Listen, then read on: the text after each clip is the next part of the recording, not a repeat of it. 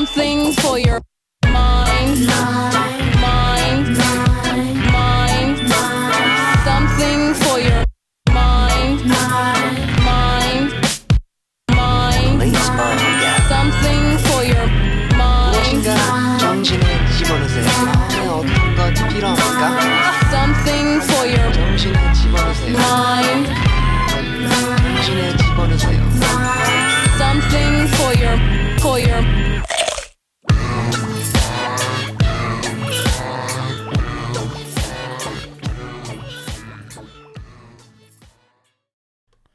Welcome back to the latest edition of Let's Chew the Gum, the podcast where we talk about everything from A to Z. I'm your host, Protkall, and we're here chewing the gum. Who says you can't chew the gum and talk? We say you can. It gives us clarity, a little bit of a rhythm, and why not a little bit of fresh breath? You can find our podcast on Spotify, YouTube, Speaker, Spreaker, Breaker, Google Podcasts, iTunes, iHeartRadio, and other platforms. Feel free to reach out to us at let's chew the gum at gmail.com or at protkall at gmail.com. That's P R O T K A L L at gmail.com. Today, we're so honored to have our guest in the studio. Our guest today is none other than Angela Der Ramos, elementary school teacher from the Alisal uh, Union School District in Salinas in Central California. She's also the state council rep at large for CTA Central Coast. She's the curator and administrator, producer of two online platforms that can be found on Facebook. One of them is This Side of the Chalkboard, and the other one is Central Coast Equity. We're so honored to have you, Angela. Please say hello to our listeners. Hello there. Indeed, indeed. Thank Hope you. everyone's washing their hands and staying safe. Yeah, indeed, absolutely. I, I've washed my hands so many times, and, and, and it's something that I've always done, but I think now I'm just so much more conscientious of it. Someone uh, had a, a joke. They said they've washed their hands so much that they found or uncovered a stamp from a club from 25 years ago. I, I thought, wow, that's that's something else.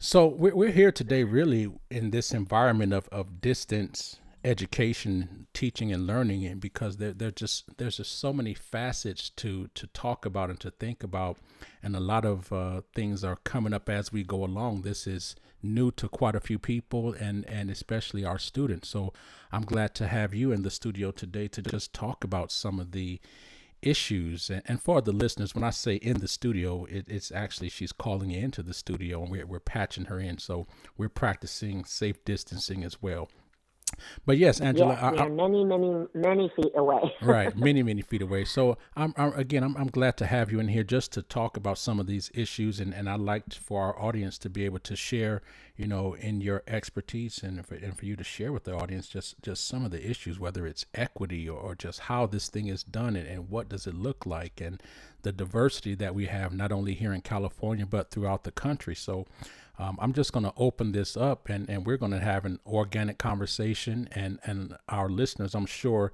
that they'll be engaged and appreciate what you have to offer. So, so how are you seeing this and, and what are some, some things that we should be paying attention to when it comes to this distance education thing? Well, thanks for having me, first of all. Um, we- we've been, uh, you know, you talk about expertise, but the thing about this is it's unfolding as we go, and we're we're all, you know, I, I'm no by no means an expert. I'm not an expert teacher. I'm not an expert anything. I just tread water like anyone else, but I I get the vantage point. Um, um, you know, at being in the classroom for over two decades, and then the work with I do with um, our union, uh, as well as the online stuff, gives me a sort of vantage point. So I've sort of been watching this thing unfold, and you know, just making observations on a on a um, a, a viewpoint where I'm kind of reading. Um, you know, there's a lot of um, uh, online resources that popped up. Some of them within California, some of them statewide, uh, statewide, some of them nationwide. So it's just really interesting to sort of see these, see um, w- what's bubbling up, And so some of the things that I've just been noticing uh, is the idea that some someone should know what we're doing.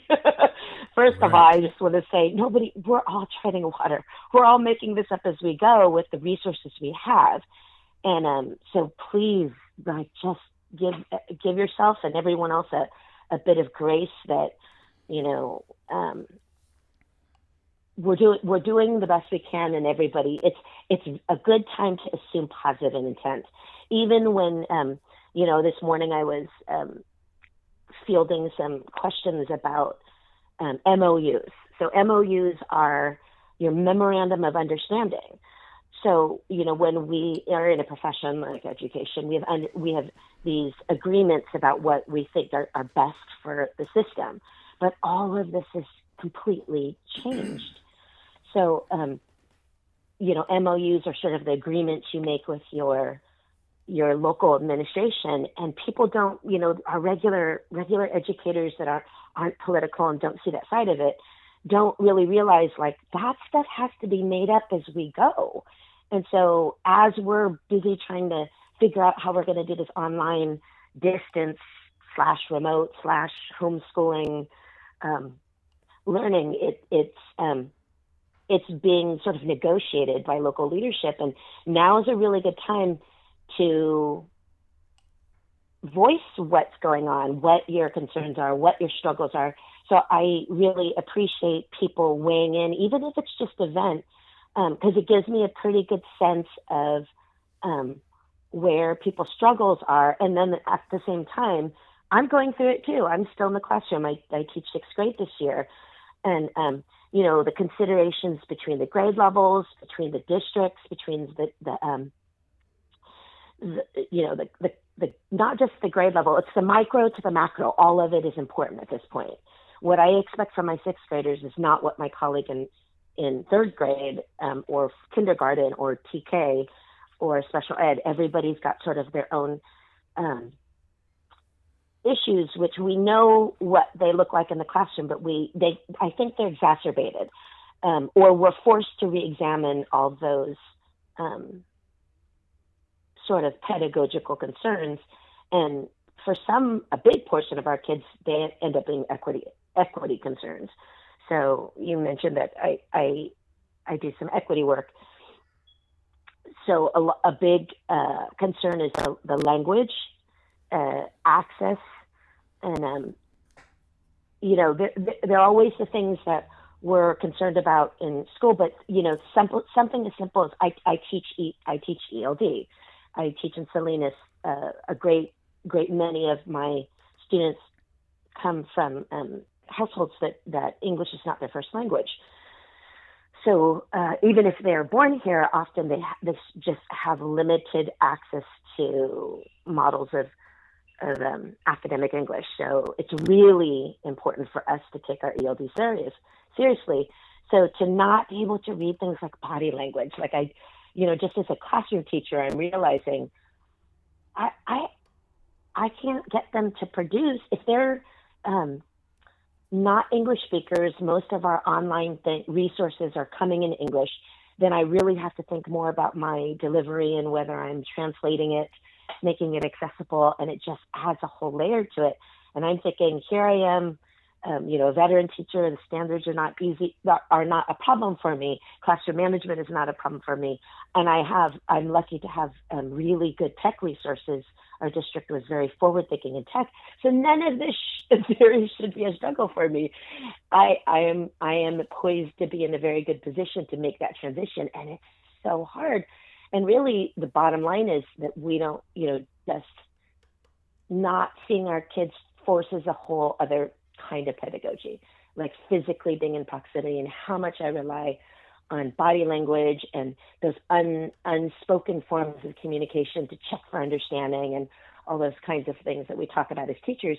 You know, those are the things that we don't codify. Those are the things that no one could ever measure in, in sort of a numerical metrics. It's sort of our craft, right? Right. Absolutely. So we can't rely on those things, and that that has been um, something that I've I'm experiencing it. And so when I'm looking at all these, you know, systems of how we're doing this, one of the problems that I, I, I think about standardizing or policy work, which is really about kind of standardizing it, is um, that it's not hum- it's not based on human interaction, but teaching is.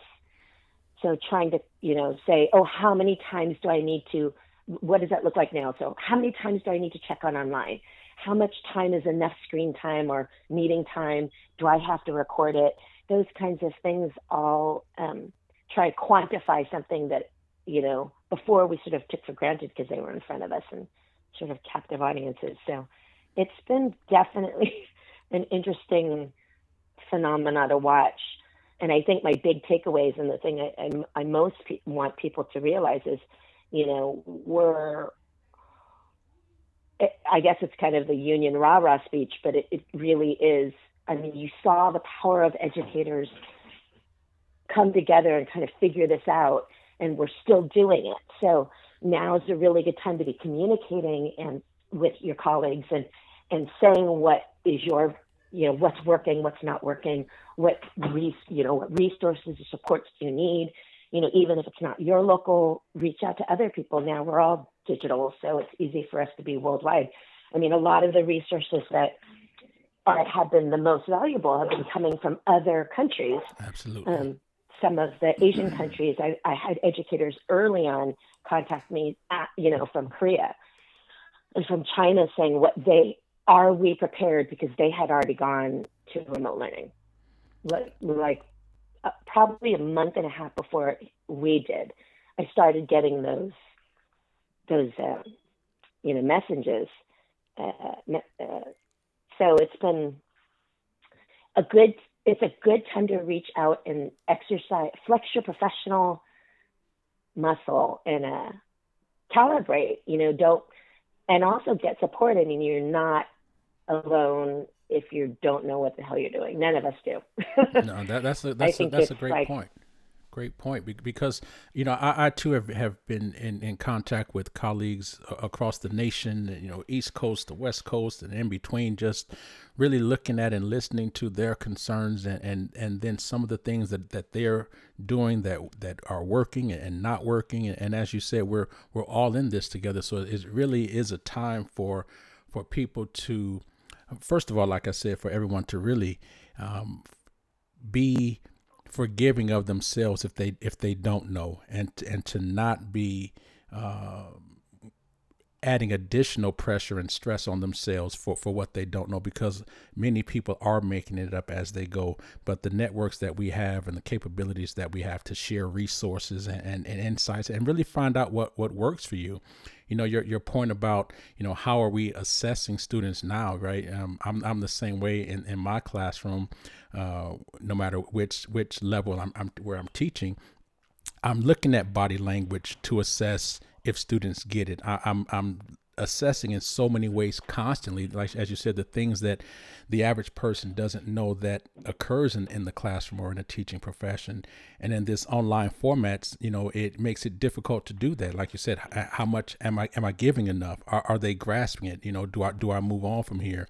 You know the, the it's sort of a, a double blind situation in a sense. We don't we don't know if our students are the ones doing the work or or are they you know how much are they retaining or how how engaged they are right? When we are in the classroom and we can see that they might be a little disengaged. We utilize mechanisms to get them back on task and and, and so we, we just we we don't know that. And and not only that we don't have a full view of who's able to have sufficient access. You know are they having to share computers with many siblings or relatives to so that they can all access their material and and are they getting enough right? That, as we talked about before uh, we started this uh, session we were we, we didn't record this part but we were talking about just the diversity of needs and the diversity and communities of, of students that that are able to access or have different lifestyles and non-traditional settings. So it, everything is in flux right now right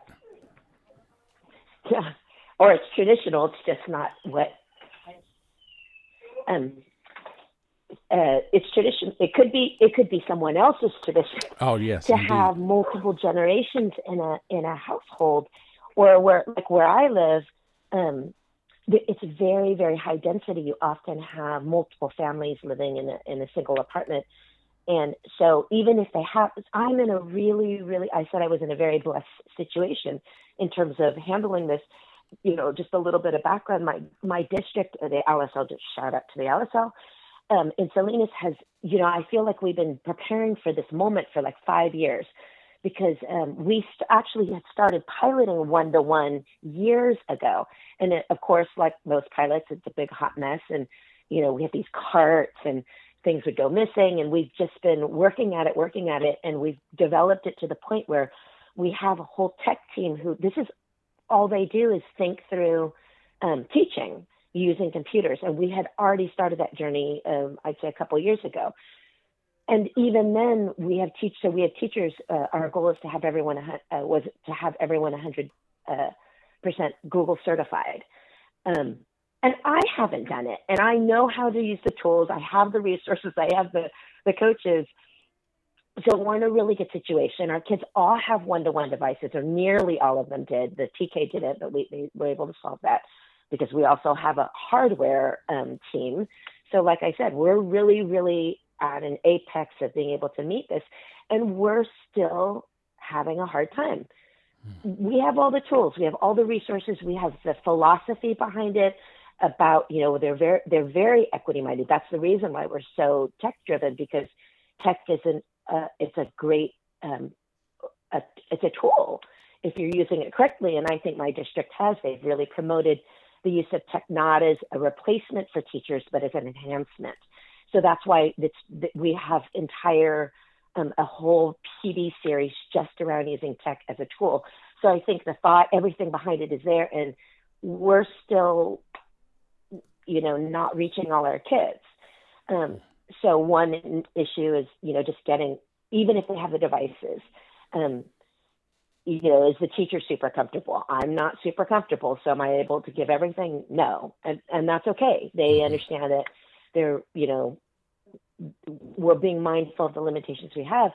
Thing a thing that I didn't anticipate is that everybody's getting bounced out because or the or um, because the internet is there's so there's such a drain on the you know there's only so much broadband broad um, and uh, the or the program's crashing. That was the other thing that we we you know you couldn't anticipate things like that. But but the kids getting kicked off, like I can see them. Um, so k- kind of getting the rhythm and the flow. And I, I kind of thought there's this the same sort of analogy. I mean, some of the kids who weren't, you know, when you have regular brick and mortar classrooms, um, like we did once upon a time pre-COVID, Mm-hmm. you still have a work a, a flow that you you a rhythm. So that's part of it is sort of knowing the rhythm of when kids check in, seeing them get kicked off, understanding they don't have the resources. Um, you know, they might be sharing um, space and not have quiet. So, you know, demanding that they speak, you know, putting them on speakerphones means you're going to hear like 10 other people. Mm-hmm. Mm-hmm. Those are things that just, you know, they, if you're not mindful of them, you should be mindful now. Yeah, at least now, and if you don't live in a community, because we are very segregated, uh, you know, part of the chatter that I'm seeing online is why do why do teachers keep harping on equity? Um, but that is the reality of our, our, you know, a lot of our students is that they don't live like, like you said, in quote, traditional what you see on TV. You know, every kid has their own bedroom and everyone has their own devices. It's not like that for everybody. So, um, No, ec- that, that That- equity what- that, that equity portion is, is so critical, and for, for folks that, that don't understand that, um, when we talk about public education and, and access, if we, we have to have equity and we have to be sensitive to to that because every child needs to have access. And you know, I, I know even in my home, a lot of the bandwidth that's utilized in my home during the day when I'm normally teaching is going toward home businesses, right? Um, in other other situations, you have multiple people online at the same time, and so some folks have an an under uh, uh, should I say, less bandwidth to where, like as you said, they're getting getting kicked off or the delivery is slow. And when you're talking about um, students uh, or ELD or ELL students, right? If the delivery is slow and, and, the language is already an issue, and, and now you have issues with being cut off or it's choppy, you know, that can be frustrating for kids. It, it can uh, cause kids to check out. It, it, and there's just so many dynamics to that that people don't understand. So, equity then the consideration for that is a must. And and perhaps teachers harp on it because and, and I don't like to use the word harp. I think a better term is to emphasize the need for it is because it's a it's a real thing. And and you may not be experiencing not you uh, personally but any one of our listeners you may not be experiencing those issues but it doesn't mean that you shouldn't be sensitive to those that are. Um, I, I, was mentioning to someone I was homeless the last uh, year and a half of high school, and so you're telling me now to you know uh, access from home. Well, where where's that? You know, oftentimes my home was on the back of a bus riding, or sometimes my home is right. I'm, I'm, in a park most of the day because I, I had no place to go. So I'm, I'm just you know how do I access and and um, does am I you know, because of, of a situation of poverty, am I not as worthy to access, or does that mean I don't count as much? And and I think that's the the reason that we advocate for our students, whether it's in unions or whether it's um, attending LCAP meetings to to where we're we're emphasizing our needs. That's that's the reason because oftentimes our students and some of our teachers may not have a voice to express their needs, and so it, it's um, um, really on us as as educators and leaders to make sure that we're we are that voice for the students. So I, I appreciate you bringing that up. Yeah, and I, and I think that you know the the narrative always is like, well, this is what I've been hearing, and it, and it goes along. I mean, it racism is racism, right?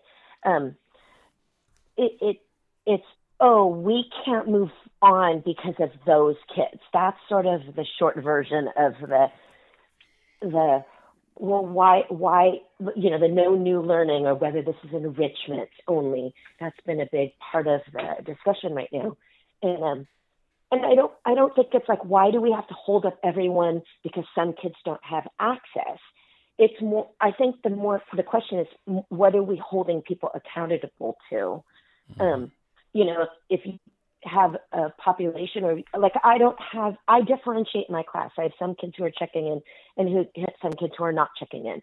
Will I hold everything up because of the for the kids who are not checking in?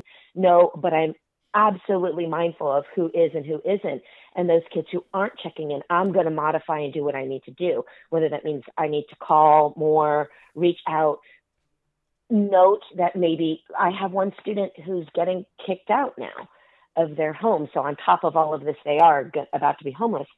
So you know, my work with them is sort of connecting them with the family resource people, or you know, trying at the very least being empathetic and not expecting. So it's about the expectation of um, what we're doing, and that that goes to that deeper thing. And here's where the opportunity is. It's you know, we're always looking at this as a deficit mode, but I think this is a golden opportunity for us to say, what do what what do kids need to learn? Mm. and how can we best teach them? Because now we're having to redo everything. But even when we're in a brick and mortar those questions still exist. You know what are we teaching? For what purpose? How are we giving that delivery? So um, you know differentiation and and understanding what kids bring and what their situations are you know, it's that human thing. It's understanding that teaching and learning is human and knowing all the parts of them as humans, including where they live and and what their support systems are like and all of that ma- all of that matters. Absolutely. So like, you know, yeah, it, it yeah. matters. Um, you know, in, in our it's the same thing we doing in the class, as you said, in a brick and mortar, brick and mortar classroom daily, where we're differentiating and we're making accommodations for our students based upon their particular situations at home or their learning styles or their particular needs. And, and this is just an extension of that. And I'm not sure that the general audience necessarily again knows what goes on in the classroom in terms of making those accommodations and differentiating instruction for students uh, because they all aren't the same. And so we have to provide tools and we implement various mechanisms and and we again differentiate based upon that. And and that's where equity comes in. We try to um, help students to be able to access the best way they can and, and, and the best ways that we know how for them to have a, a successful experience. And and it's no different now. It, it i mean it's different but it, it's just a, a, a different uh, uh, way of going about it. I want to I want to touch upon something that you brought up earlier. You were saying that your district, mm-hmm. um, um, you guys had been really planning for this, not planning for this to happen, but planning for uh, situations for with one-on-one and planning for uh, this type of model where students have access and, and with technology for some time, yet you're still having some difficulties, right? Um, and I, I, mm-hmm. I, just couldn't help but think about the districts and the, the students that not necessarily haven't planned for this, but may not have had the mechanisms or the resources, um, depending on their community or their particular budgets, to be able to prepare for this. So, if districts like yours have been planning and it's difficult, imagine how much more it is difficult for educators and students who have not had that benefit to, to plan and prepare for this. Right. And, and just knowing how much energy and thought and planning and policy and money has um, gone into developing us to where we are. Um, you know, I keep thinking I see these districts that are getting, you know, mass donations of computers or mass purchasing of computers. Well, there's still the servicing of computers when they break.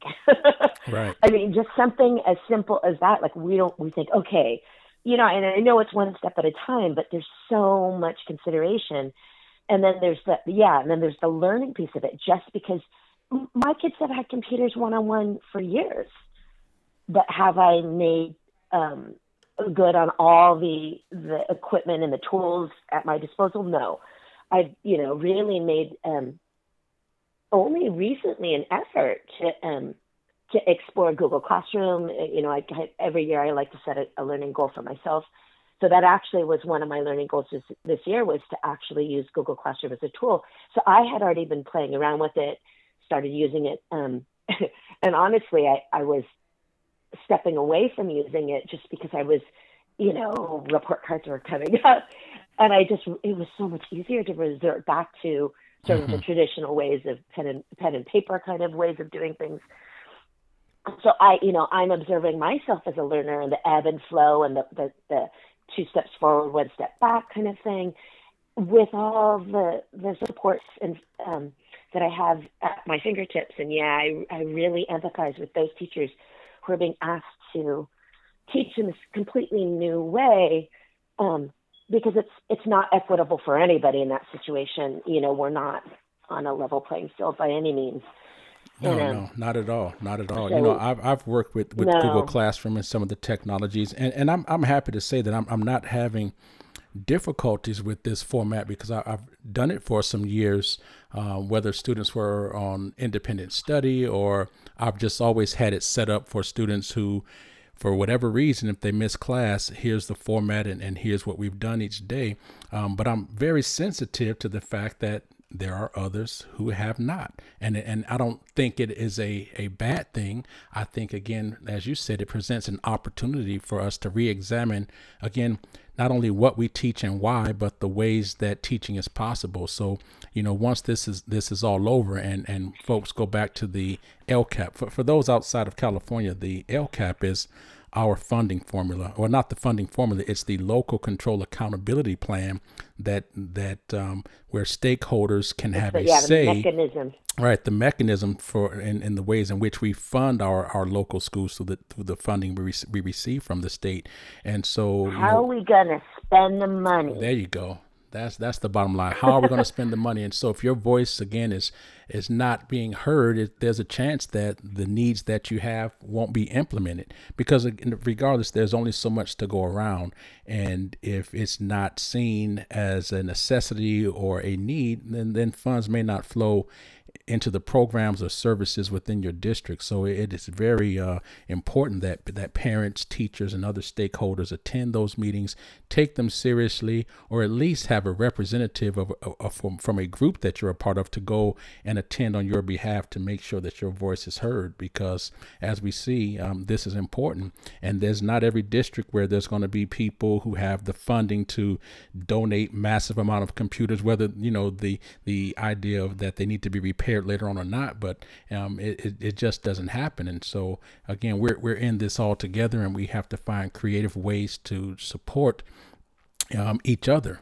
Um, just really quick, you're listening to Let's Chew the Gum, the podcast where we talk about everything from A to Z while we chew the gum. You can find us on most podcast platforms. We're on Facebook, Instagram. You can find us on Spotify, um, Spreaker, iHeartRadio, iTunes. We're, we're, we're all over the place. And, and for the reason that the information that our guests uh, bring to our audience, uh, we feel, and, and I feel specifically, that it is really important. And so we just want to get the message out there. Um, always feel free to call into the show or, or email us if you have topics you want to discuss, or if you'd like to be a guest on the show. Again, you can reach us at let's chew the gum at gmail.com or at protkall at gmail.com. That's P R O T K A L L at gmail.com. We'd love to hear from you and we'd love to have you. Also, if you'd like to support the show, you can log into our Anchor website at uh, that would be anchor.fm slash protkall and there's a button where you can support the show if you like what you're hearing so we welcome that um, again, my guest today is Angela Der Ramos, elementary school teacher in the Alisal Union School District, and she's also an advocate for teachers and students throughout the state. And you can check her out on Facebook through some of her social media platforms, such as This Side of the Chalkboard and Central Coast Equity. Uh, CTA Central Coast Equity. I hope I said that correctly. Again, um, we'll continue with the conversation. So, so where do we go from here, Angela? Where do we where do we go from here? Um, there's opportunities. Um, how can we, as educators, as educational leaders and parents, how can we come together post COVID nineteen to uh, refashion this thing that we call education and the delivery of education? Before you answer, let me take a quick break for our sponsors, and then I'll have you answer that right when we come back.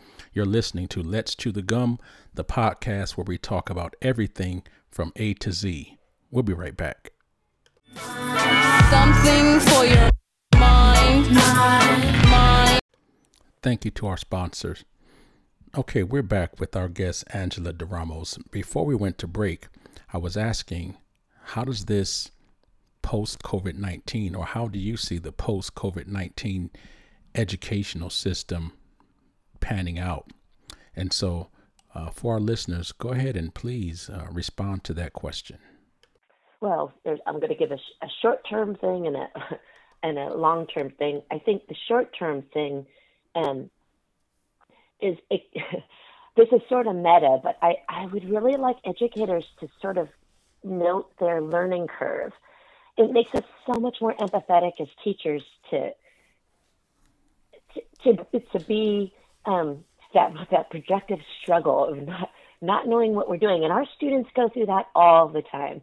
So you know, it gives it gives us a little grace with them. It gives it, it, gives us a little bit of grace for ourselves that we're we're sort of learning it. And it, it occurs to me that uh, using online technology is um, very constructivist learning that you sort of just have to do it. It's really hard to just learn it from a book or learn it from watching it. You just kind of have to play around with it. So uh, that's my sort of short takeaway. My longer term takeaway is mm, I think really define that that question hold that what are you choosing to teach and how are we going to do that? What is the best case scenario? Um, why are we choosing choosing that? I think actually that works in the short term right now too, as we as we're organizing as a profession. Um, you know, we're all kind of on literal survival mode right now, so it's a little strange to be talking about standards and and you know graduations and requirements and grading, and it's sort of like, can we just sort of survive this for and when we're done, um, one thing that I've sort of started playing around with this this idea of articulation. So, you know, we as a, a system in this country, and I think most countries, have standards based where, you know, we're expecting every kid to be at a certain place or know a certain thing or have a certain skill at a certain time. And I think um, that's always been a lofty goal, but not necessarily reality. Uh, it's like asking, sometimes I think of it as asking every kid to be a certain height at a certain age. Mm-hmm. I mean, we have general recommendations based on trends, but, um, you know, there's a lot of factors there and a lot of variables. So, um, and variance. So, you know, kind of talking, I, I, I've been talking to teachers uh, in other grade levels and above me, um, kind of asking, okay, as a system, knowing my kids are going to be missing some things, which they always do, uh, how do we make this more of a continuum of what's important? So the idea of, defining what's important for us and the world that we know and the grade level or the standards that, that we know ourselves, and then where does that fit in in a in a lifetime of learning? Um, those kinds of you know, let's reinvent the standards, shall we? But I mean, that's kind of what I feel like would be the could be an outcome of this is that we start to sort of define you know, I think one of the things about our profession is we rely on other people to tell us what to do. Uh, sometimes I think we're not really a profession because we we don't sort of take charge of our tools or testing or you know the way that lawyers or, or doctors do. So if we were to do that, we should be defining all the things that govern us. Um, but in this particular moment, you know, we literally have to pick and choose what it is that we're going to deliver because we can't we can't do everything. So we're having to sort of um, think through what we have access to in terms of the delivery mechanism, what the kids can show us, and um, but but the deeper thing is what what are the what are the standards and what's important for them to be successful the next year and for the rest of their lives. Mm-hmm. Um, you know what that looks like for me is I'm looking at things really um, sort of basic life skills and sort of fitting them into what what they look like in in terms of my standards um, and really trying to deliver that right now because you know count, counting back money and manipulating decimals calculating tips and fractions which happens to be my uh, grade level but things like that where they would need life skills. And then what does that translate to for the you know uh, for seventh grade for eighth grade for ninth grade um, or lower? So those are some bigger things, and I think it, you know the the earlier we have these conversations of of um, what what we're doing, what we should be doing, and let go of when they should be happening, mm. I think um, we inch closer towards uh, equity in general all the time. Absolutely, I, I think that's that's a great point. I, I know in my class, you know, I'm always mindful of the standards, and you know, I, but I've always been big on, uh, you know, I, I teach history at the at the high school level, and um, at the university level, I, I, teach in a teacher preparation program, and, and I'm always speaking to students at all those levels about you know, in my history class, if you leave here and the only thing you've learned is history, you, you've missed the point because th- there's so many life lessons that that we um, and skill sets that we emphasize. You know, teaching students and helping them to understand how to learn for themselves if the teacher isn't around how to how to take the initiative to find out what you know I, I, frequently tell my my students i'm not so much concerned with the answers you give as i am with the questions you ask. Because I'm a, I'm a firm believer that if you can ask good questions, you'll you'll get the answers because the the mind is is naturally inquisitive and wants to get answers to questions that you have. I can ask you a bunch of questions. It may not interest you or motivate you or engage you to to learn them. You know, I can make it grade dependent and then you'll do it. But that that's more on a behavioralist type of side. I'm more interested in what questions can you develop for yourself because then you'll be motivated to, to find those answers. And then we can talk about and start to implement ways in, in which you go about finding those answers. So now we're talking about skill sets, whether it's research. So I'm going to help you in some ways to, to be able to disseminate, I'm sorry, not to disseminate, but to uh, really uh, be critical of the resources that you use when you find an answers. How do I know that this is a valid answer? How can I cross compare? And uh, I just think that if you, if I help you to understand if you don't know what you know, then possibly you'll know how to find that out if if that makes sense. So so those types of ways. No, that, actually, this what you said really um, resonates with what's happening now because I think that's actually a really good. I think you you um, that question of the right answer versus how you got the answer or how you're conceptualizing it and the questions you ask. That's really a, a good way to approach technology right now too if we you know if you have listeners who are sort of struggling with the use of technology and how much screen time and what does pedagogy online look like. And you know what i'm observing is that there's sort of two camps. One is basically glorified worksheets where it's and those are the the teacher proof programs right? It's like it gets the right answer and it automatically there's some algorithm that pushes them through the to the next level. And those are those you know plug and play kind of ready made. And you see a lot of those on the market. Um, and there's a place for those, but that doesn't replace the teaching. And the teaching um, at, right now, uh, the tool would be for the teacher is using online resources to curate, uh, for the students to curate sort of a digital portfolio of their learning. So, like what you were saying, you know, what's the res- what are the resources you're using? Um, how are you analyzing it? The questions, like all those things. The best uses of tech that I've seen that my district pushes us towards is using it as a tool of discovery mm-hmm. and documenting it. So, um, you know, like Google Classroom really um, is just an organizational device, really. Mm-hmm. Um, mm-hmm. But that's perfect if you're approaching it in the way you just said.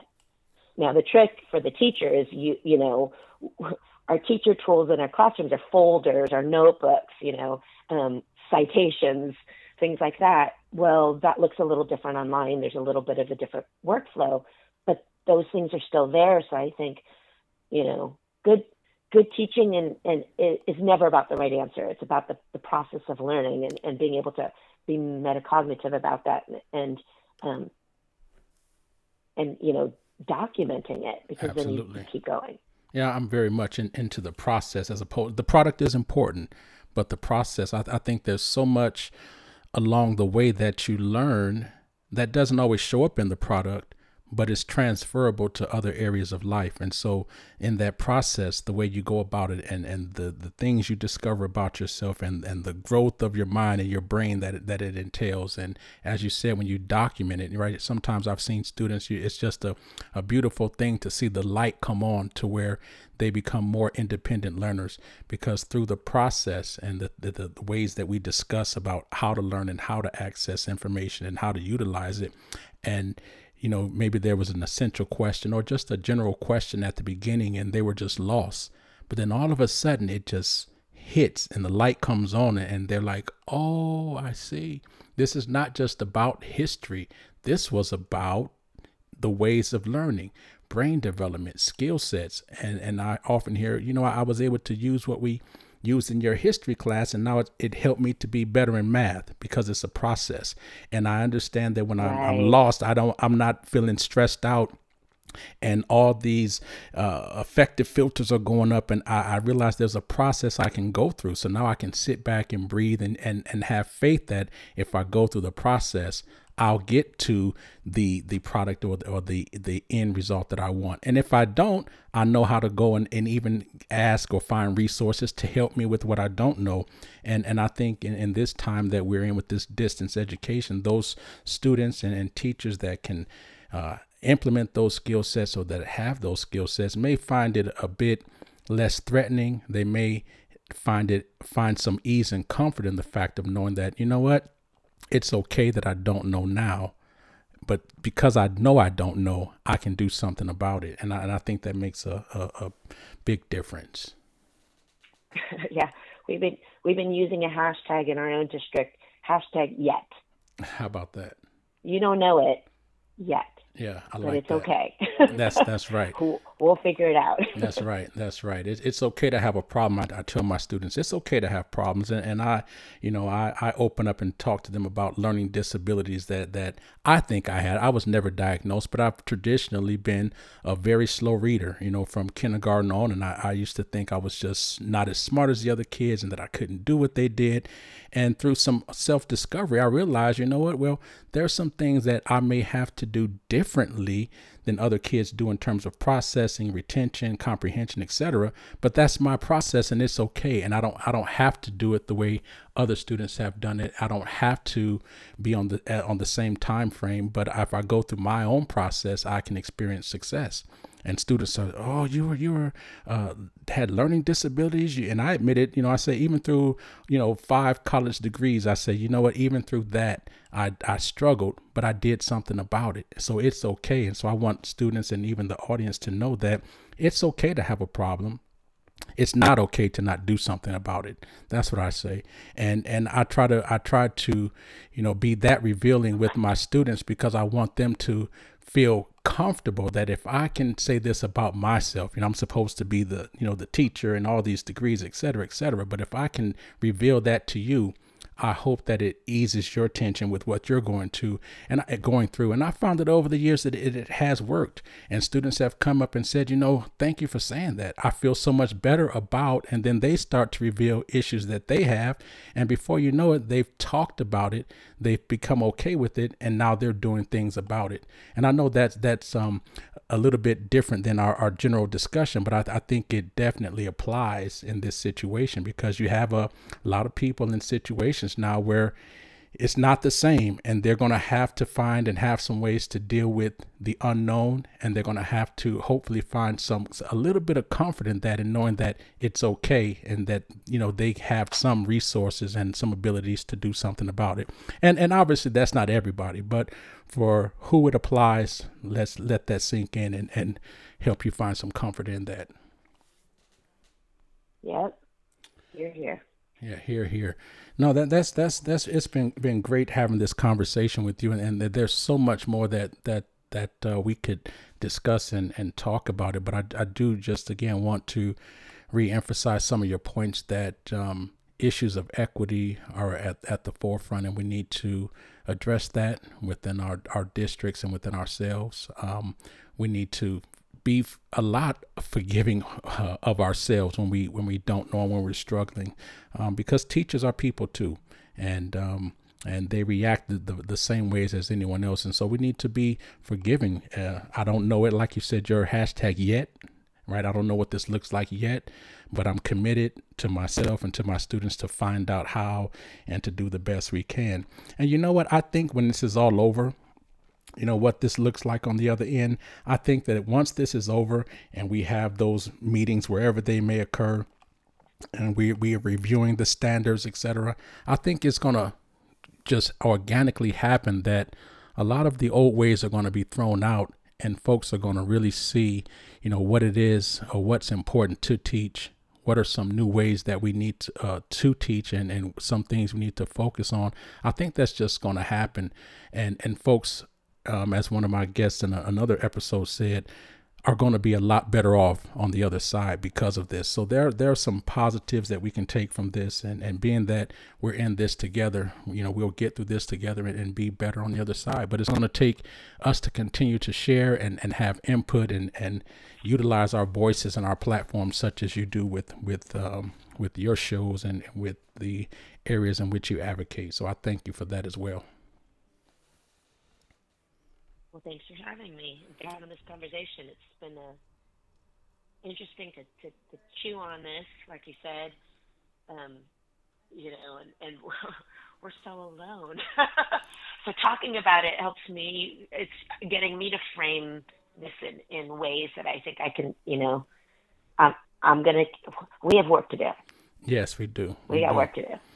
No, that that's a great point. Talking, you know, talking about it is is essential because we, you know, we right now find ourselves somewhat isolated because of the social distancing and and and something that's new. And so again, we have to forgive ourselves and and keep talking. So I, I'm inviting anyone and everyone to talk about it. And and um, you know, I'm always here. And you again, you can reach out to uh, my guest Angela Der Ramos on on uh, Facebook and um, through her platforms. This side of the chalkboard, I, I, know there's specific content that goes there, but um, how about um, are there other ways that our listeners can reach out to you, um, email accounts, etc., where you could be reached if if they have further questions or comments for you?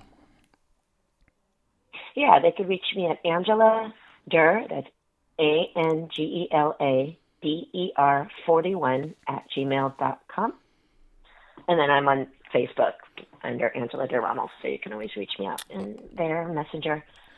Okay, well, mm-hmm. th- thank you so much. This has definitely been an enlightening conversation. You have been listening to Let's Chew the Gum, the podcast where we talk about everything from A to Z. Our guest today was Angela Der Ramos, elementary school teacher in the Central Coast of California, student and teacher advocate. It's been great. So we thank you and remember, we always have something for your